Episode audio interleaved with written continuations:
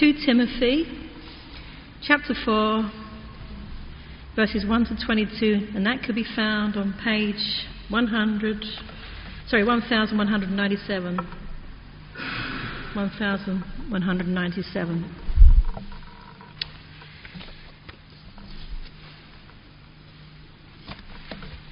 In the presence of God and of Christ Jesus, who will judge the living and the dead, and in view of his appearing and his kingdom, I give you this charge. Preach the word, be prepared in season and out of season, correct, rebuke and encourage with great patience and careful instruction. For the time will come when people will not put up with sound doctrine. Instead, to suit their own desires, they will gather around them a great number of teachers to say what their itching ears want to hear. They will turn their ears away from the truth and turn aside to myths. But you, keep your head in all situations, endure hardship, do the work of an evangelist, discharge all the duties of your ministry. For I'm already being poured out like a drink offering, and the time for my departure is near. I have fought the good fight, I have finished the race, I have kept the faith, and now there is in store for me the crown of righteousness, which the Lord, the righteous judge, will award me on that day, and not only to me, but also to all who have longed for his appearing. Do your best to come to me quickly, for Demas, because he loved this world, has deserted me and has gone to Thessalonica.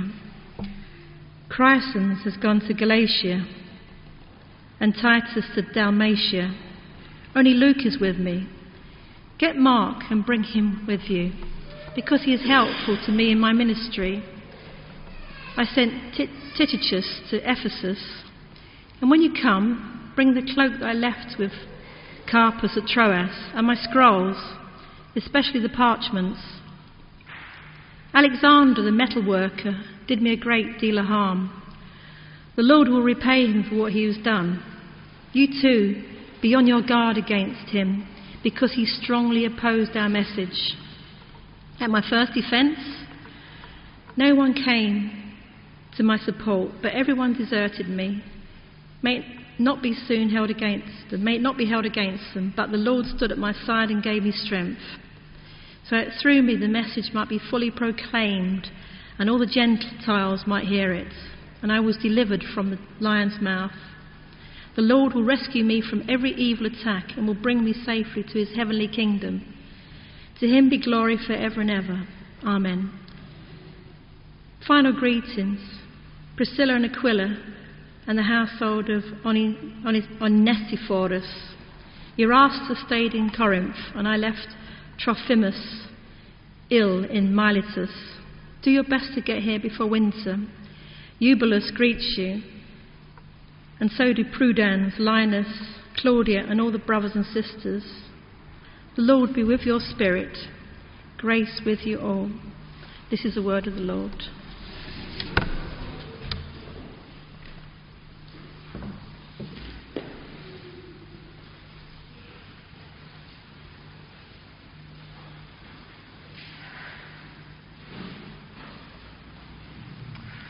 Thanks, Sue, particularly with all those names.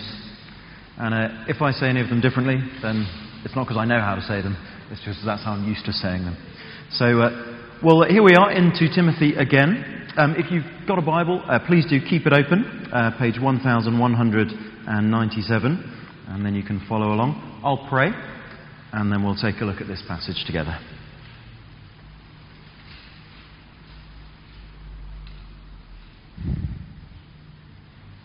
Father God, as we come to the end of this series in 2 Timothy, we thank you once again for our great older brother, the Apostle Paul. We thank you for his love of Jesus and his love of people. And we thank you that he was faithful in the race, faithful in the fight, that he made it to the end.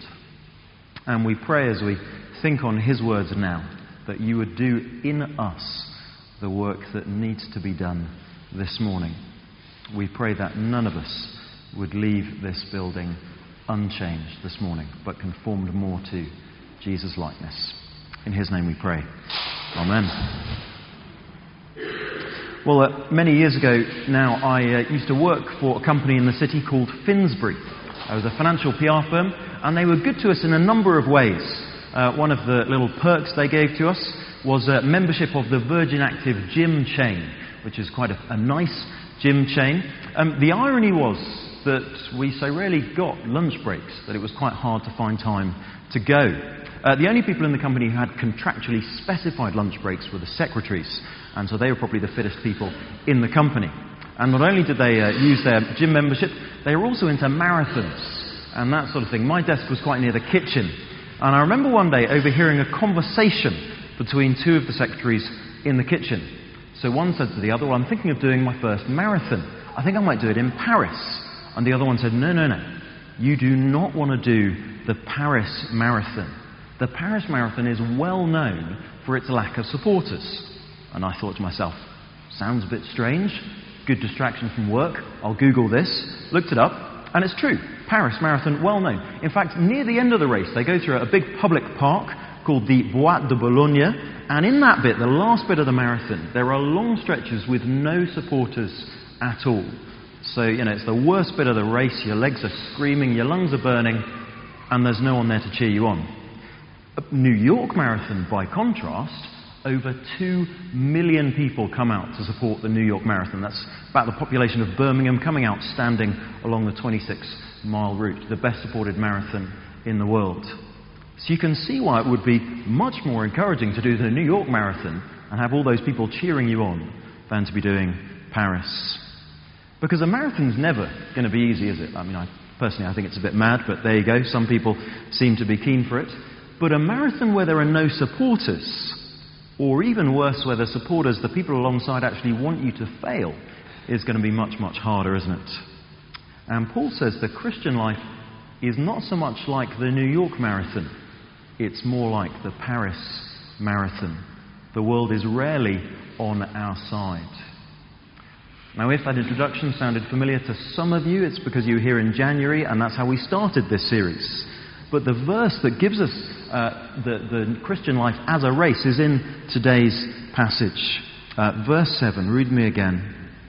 Paul writes, I have fought the good fight. I have finished the race. I have kept the faith. Remember that this is Paul's last letter. He's writing from prison to young Timothy, his apostle, his disciple in the faith, his son in the faith, he elsewhere describes him. And it is as if in this relay race of the Christian life, Paul is handing on the baton to Timothy, handing on his ministry, his responsibilities in the church, his great responsibilities in Christ's church. And Paul is at the finishing line. It's been hard, but he has made it to the end. And now the question is, will Timothy make it to the end? And if so, how will he do it? How is he going to make it to the finishing line? Well, these first two verses, they've been described as the most exalted exhortation in the whole of Scripture. Paul writes, in the presence of God and of Christ Jesus, who will judge the living and the dead. And in view of his appearing and his kingdom, I give you this charge. Preach the word. Be prepared in season and out of season. Correct, rebuke and encourage with great patience and careful instruction. This is the rallying call to Timothy, and by extension to all whose calling, whose life's work it is, to preach God's word to people like Steve, to people potentially like Richard and I in the future, to Michael who's here at the moment. And it has implications for all of us.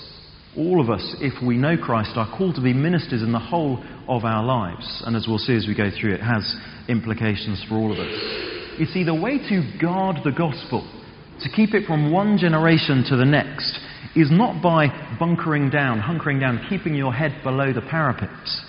Sometimes the best defense is a good offense. And that is always the case with the gospel. We keep the gospel by sharing the gospel, Paul says to Timothy, go out with God's word. Don't hide away with it. Take it out there. Share the word. Preach the word. Speak the word. That is how the gospel is kept from one generation to the next. But people don't always like it, do they? People aren't always receptive to God's word. And so Paul says to Timothy, verse 2, in season and out of season.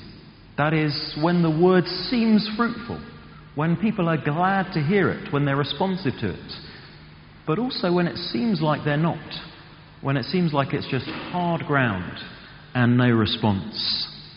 Sometimes when we share God's word with people, they receive it joyfully and it bears real fruit in their lives. And then sometimes, nothing. Sometimes, you might have friends who you've been trying to tell about Jesus for years, and it seems like no progress. We don't know when the season is going to be in and when the season is going to be out. We don't know when it's going to be fruitful, when it's not going to be fruitful. But God does. And so he says to us, share all the time, in season and out of season. But then in verse 3, Paul gives us a reason, and it seems a slightly surprising reason. I kind of imagine this conversation between Paul and Timothy, and Paul says to Timothy, preach the word. And Timothy says, why? Is it going to be really popular? And Paul says, no, actually people really aren't going to like it. Verse 3, for the time will come when people will not put up with sound doctrine. Instead, to suit their own desires, they will gather round them a great number of teachers to say what their itching ears want to hear. And that's why Paul qualifies at the end of verse 2 with great patience and careful instruction. It's not going to be easy. Paul wants to remind Timothy, look, Timothy, however good a preacher, however faithful in prayer, however faithful in your study of God's word you are, some will turn away. Paul saw it in his ministry, and Timothy will see it in his. See, in verse 3, Paul doesn't say the time might come. The time may come when people will not be keen. He writes this, the time will come when people will not put up with sound doctrine, and instead, to suit their own desires, they will gather around them a great number of teachers to tell them what their itching ears want to hear. And if you are a Christian here this morning and you've been a Christian for any length of time, then I'm almost certain that you will have seen people turn away from Christ, give up in that time. Friends, former colleagues perhaps, members of this church, members of another church. And remember from chapter 1 verse 15 that Paul's experience was no different. He writes to Timothy, you know that everyone in the province of Asia has deserted me, including Phygelus and Hermogenes. Why does he name those guys? Probably because Timothy would have known them, for Paul to reference them. And when that happens, when people turn away, and particularly if people in Christian leadership turn away, sometimes we can be tempted to think, is there something wrong with the message? Has something gone wrong here? And Paul wants to say, no, despite what it may look like. Because sometimes it is people who are very close to us. Look at verse 9.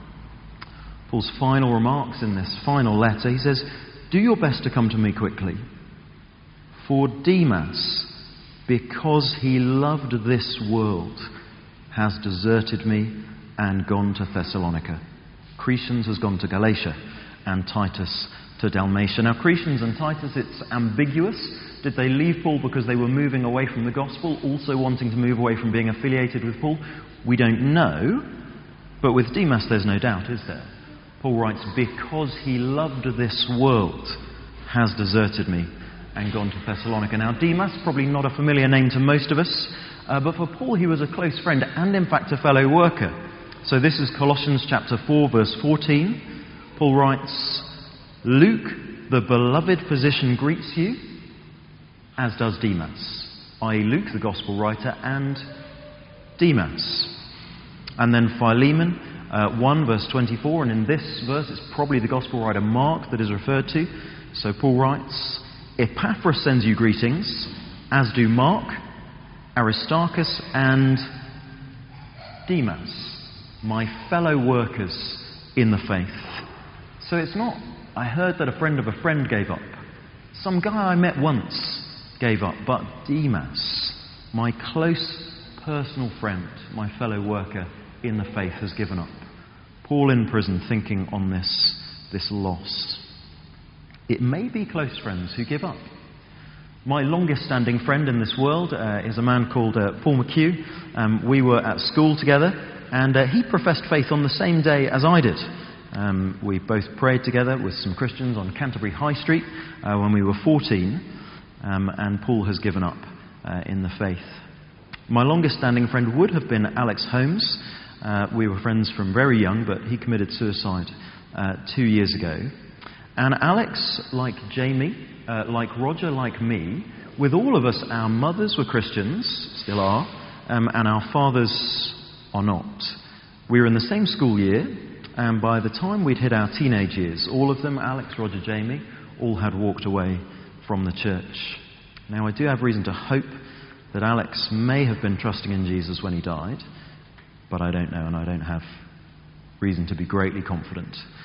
Jamie and Roger still not involved in churches. Stuart, he was the boldest Christian in my school in sixth form. I was amazed at Stuart's boldness. Pav, we shared a room on my first Christian Union weekend away at university.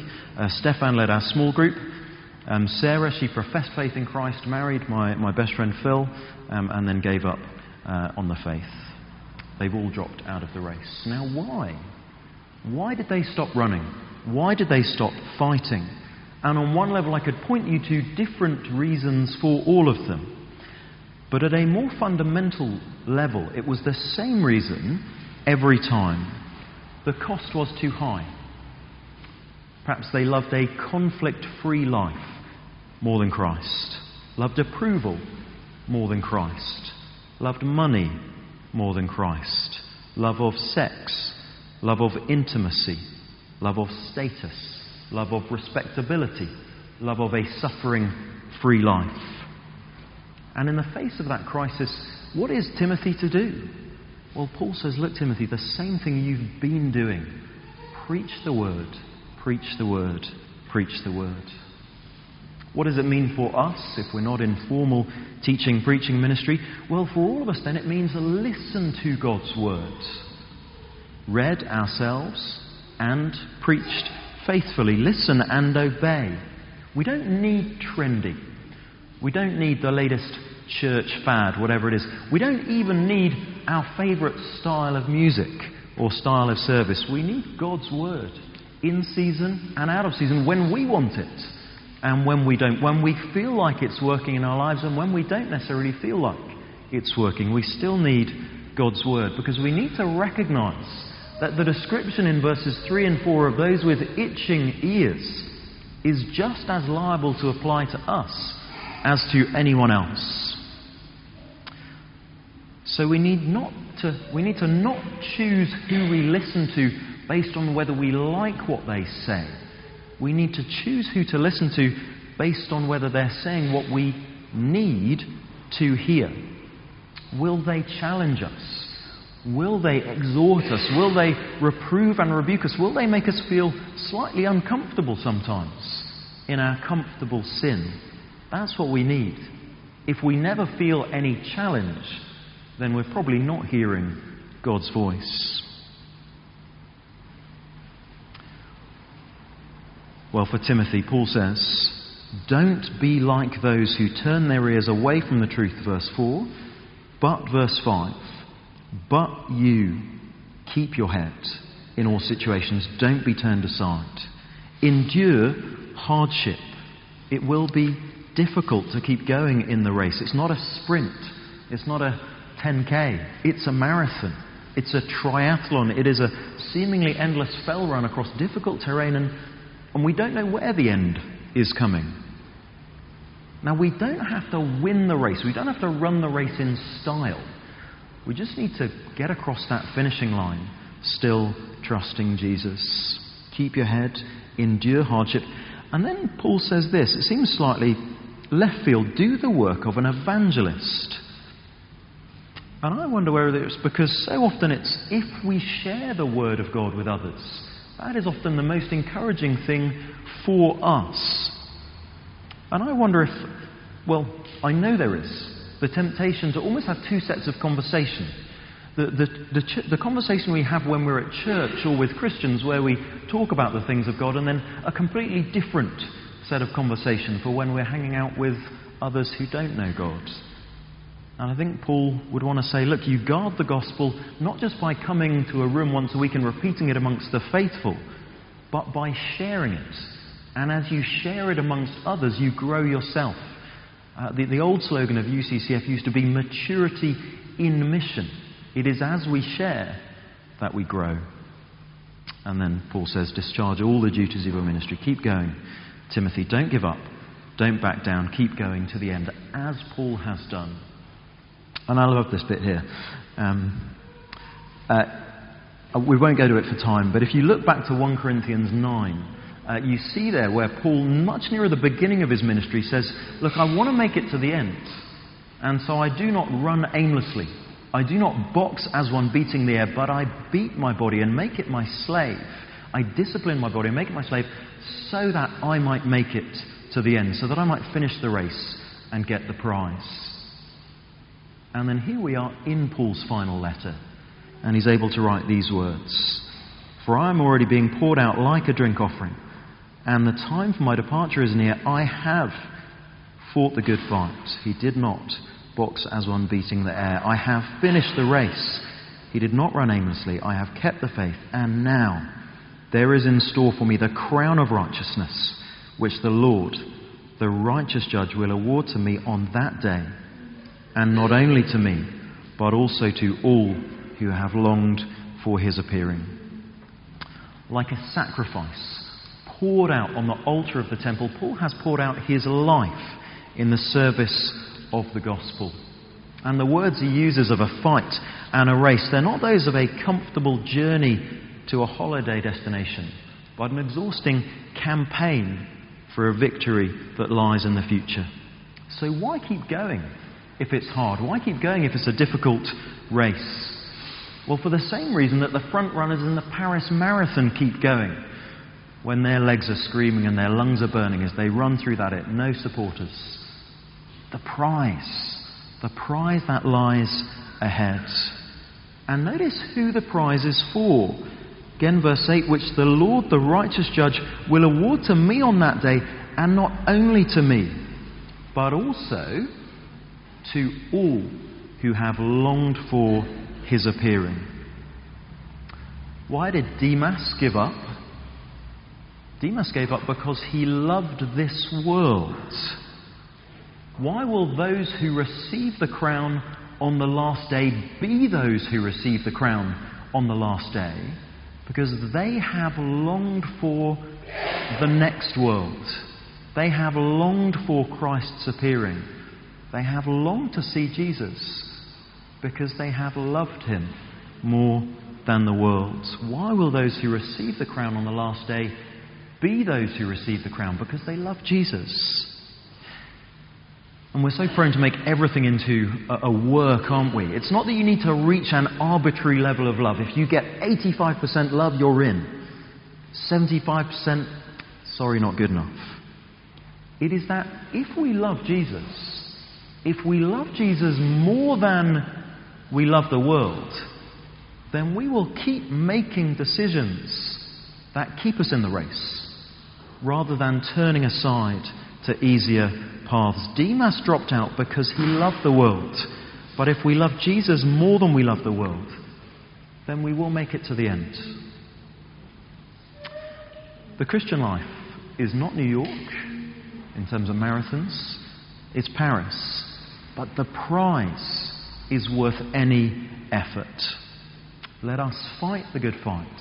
Let us finish the race. Let us keep the faith. It's not spectacular. Again, we're not supposed to win races like Mo Farah. There are no shortcuts for us. We don't need to finish in style. We just need to get across the line, one foot in front of the other, so that on the last day we, like Paul, and we trust, like Timothy, can receive that crown. And so as we close, I want you to imagine for a moment with me. Imagine the day when Jesus comes back. And perhaps if you're here and you don't follow Jesus, imagine that you never chose to follow Jesus.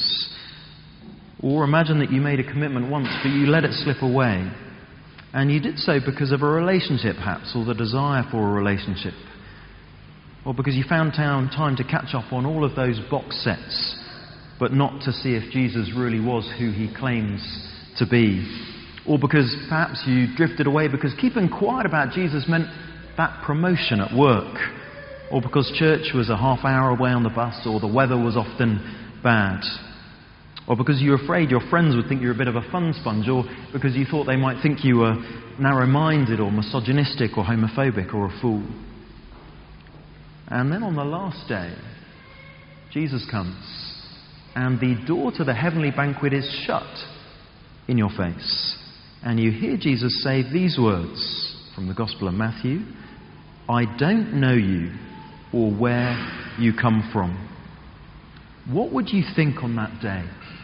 Was it worth it for that relationship? Was it worth it for the fleeting popularity? That's the scenario we hope doesn't come true. But imagine this. Imagine getting to the last day and you didn't give up. Imagine getting to the last day and you endured. You knew who you were living for. You knew who you were running for. And so even when it was difficult, you refused to let anything stop you holding on to Jesus. And perhaps faithfulness to Christ meant that you turned down relationships, and perhaps you ended up single until the day you died because of your love for Jesus. And perhaps you never got promoted, and you never got that house with the roses over the front gate and the Mercedes on the drive because of your love for Jesus. And maybe you lost friends along the way because they did think you were narrow-minded or misogynistic or homophobic or a fool. But you held on to your love for Jesus. And maybe along the way, other people looked at you and looked at your life, and they saw how you lived differently. And they asked you why. And you were able to share with them why. And they turned and they joined you in the race. And you see their smiling faces on the day when you enter heaven. And Jesus opens the door to the heavenly banquet. And he says your name. And he says, "I've been looking forward to this moment. Enter into the joy of your master." And as you fall to your knees, an angel hands Jesus a crown of such splendor that if you were to see it now, you would go blind.